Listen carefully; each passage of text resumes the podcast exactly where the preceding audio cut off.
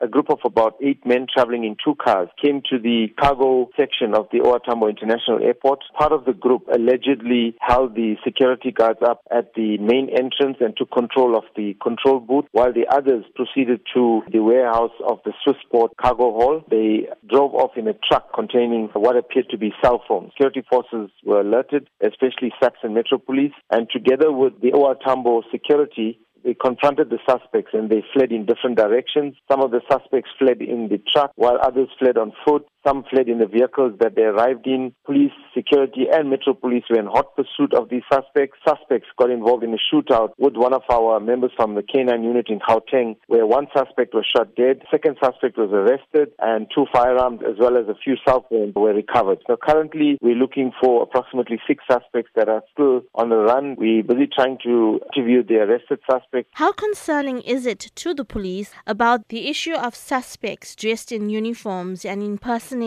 security personnel? For us, it's extremely concerning because this is not the first time where we had incidents where suspects were, were clad in regalia or um, reflector jackets or uniforms and have committed robberies at the airport. As recently as March this year, suspects were dressed in security guard uniforms that were responsible for conveying valuables within the airport. This time around, the suspects are alleged to have been wearing a reflector jacket that's normally used by a security company that's responsible for security at this particular Swissport. And for us, the, the easy accessibility or the lack of the protection thereof is exacerbating our efforts by police to prevent these robberies from taking place. And of course, the other aspect of it really concerning is that we cannot rule out the possibility of inside involvement in this robbery. What are the measures that police are employing to combat such crime? Police management, together with airport management, we've put measures in place. I think it's the first time that we're able to foil a robbery of this magnitude. We've also put together an integrated investigative team that constitutes of crime intelligence,